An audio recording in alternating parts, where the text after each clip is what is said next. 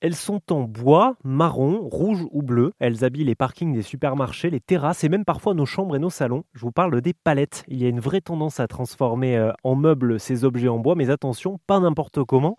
Je suis en ligne avec Yann Barthélémy. Bonjour Yann.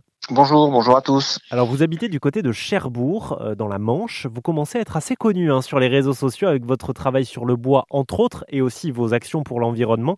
Vous avez euh, récemment sorti une vidéo sur les palettes, puisqu'on ne peut pas les utiliser n'importe comment. Hein. Si on souhaite euh, utiliser une palette pour en faire un meuble, il faut faire bien attention à la palette qu'on choisit. On est d'accord?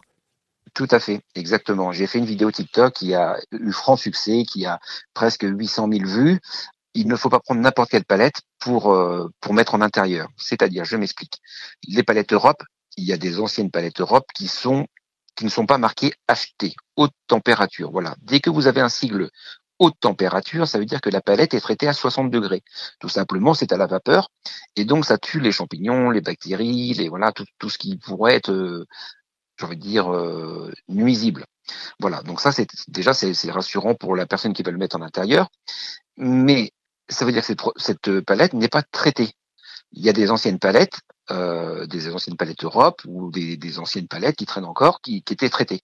Et là, c'est très dangereux pour la pour la santé. Pourquoi? Parce que souvent des gens font des lits avec, ou des têtes de lit, des voilà, des enfin, plein de choses, des meubles, et du coup, ils respirent des produits toxiques. Et c'est là qu'est le danger. Eh bien, la mise en garde est, bien entendu. Euh, attention aux palettes que vous choisissez, évidemment, si vous voulez faire euh, des meubles.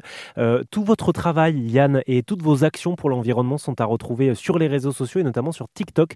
Yann Bart50, merci à vous d'être passé sur RZN Radio. Merci à vous, merci à vous. Et puis, bah, bonne, bonne, bonne année 2023 en tout cas.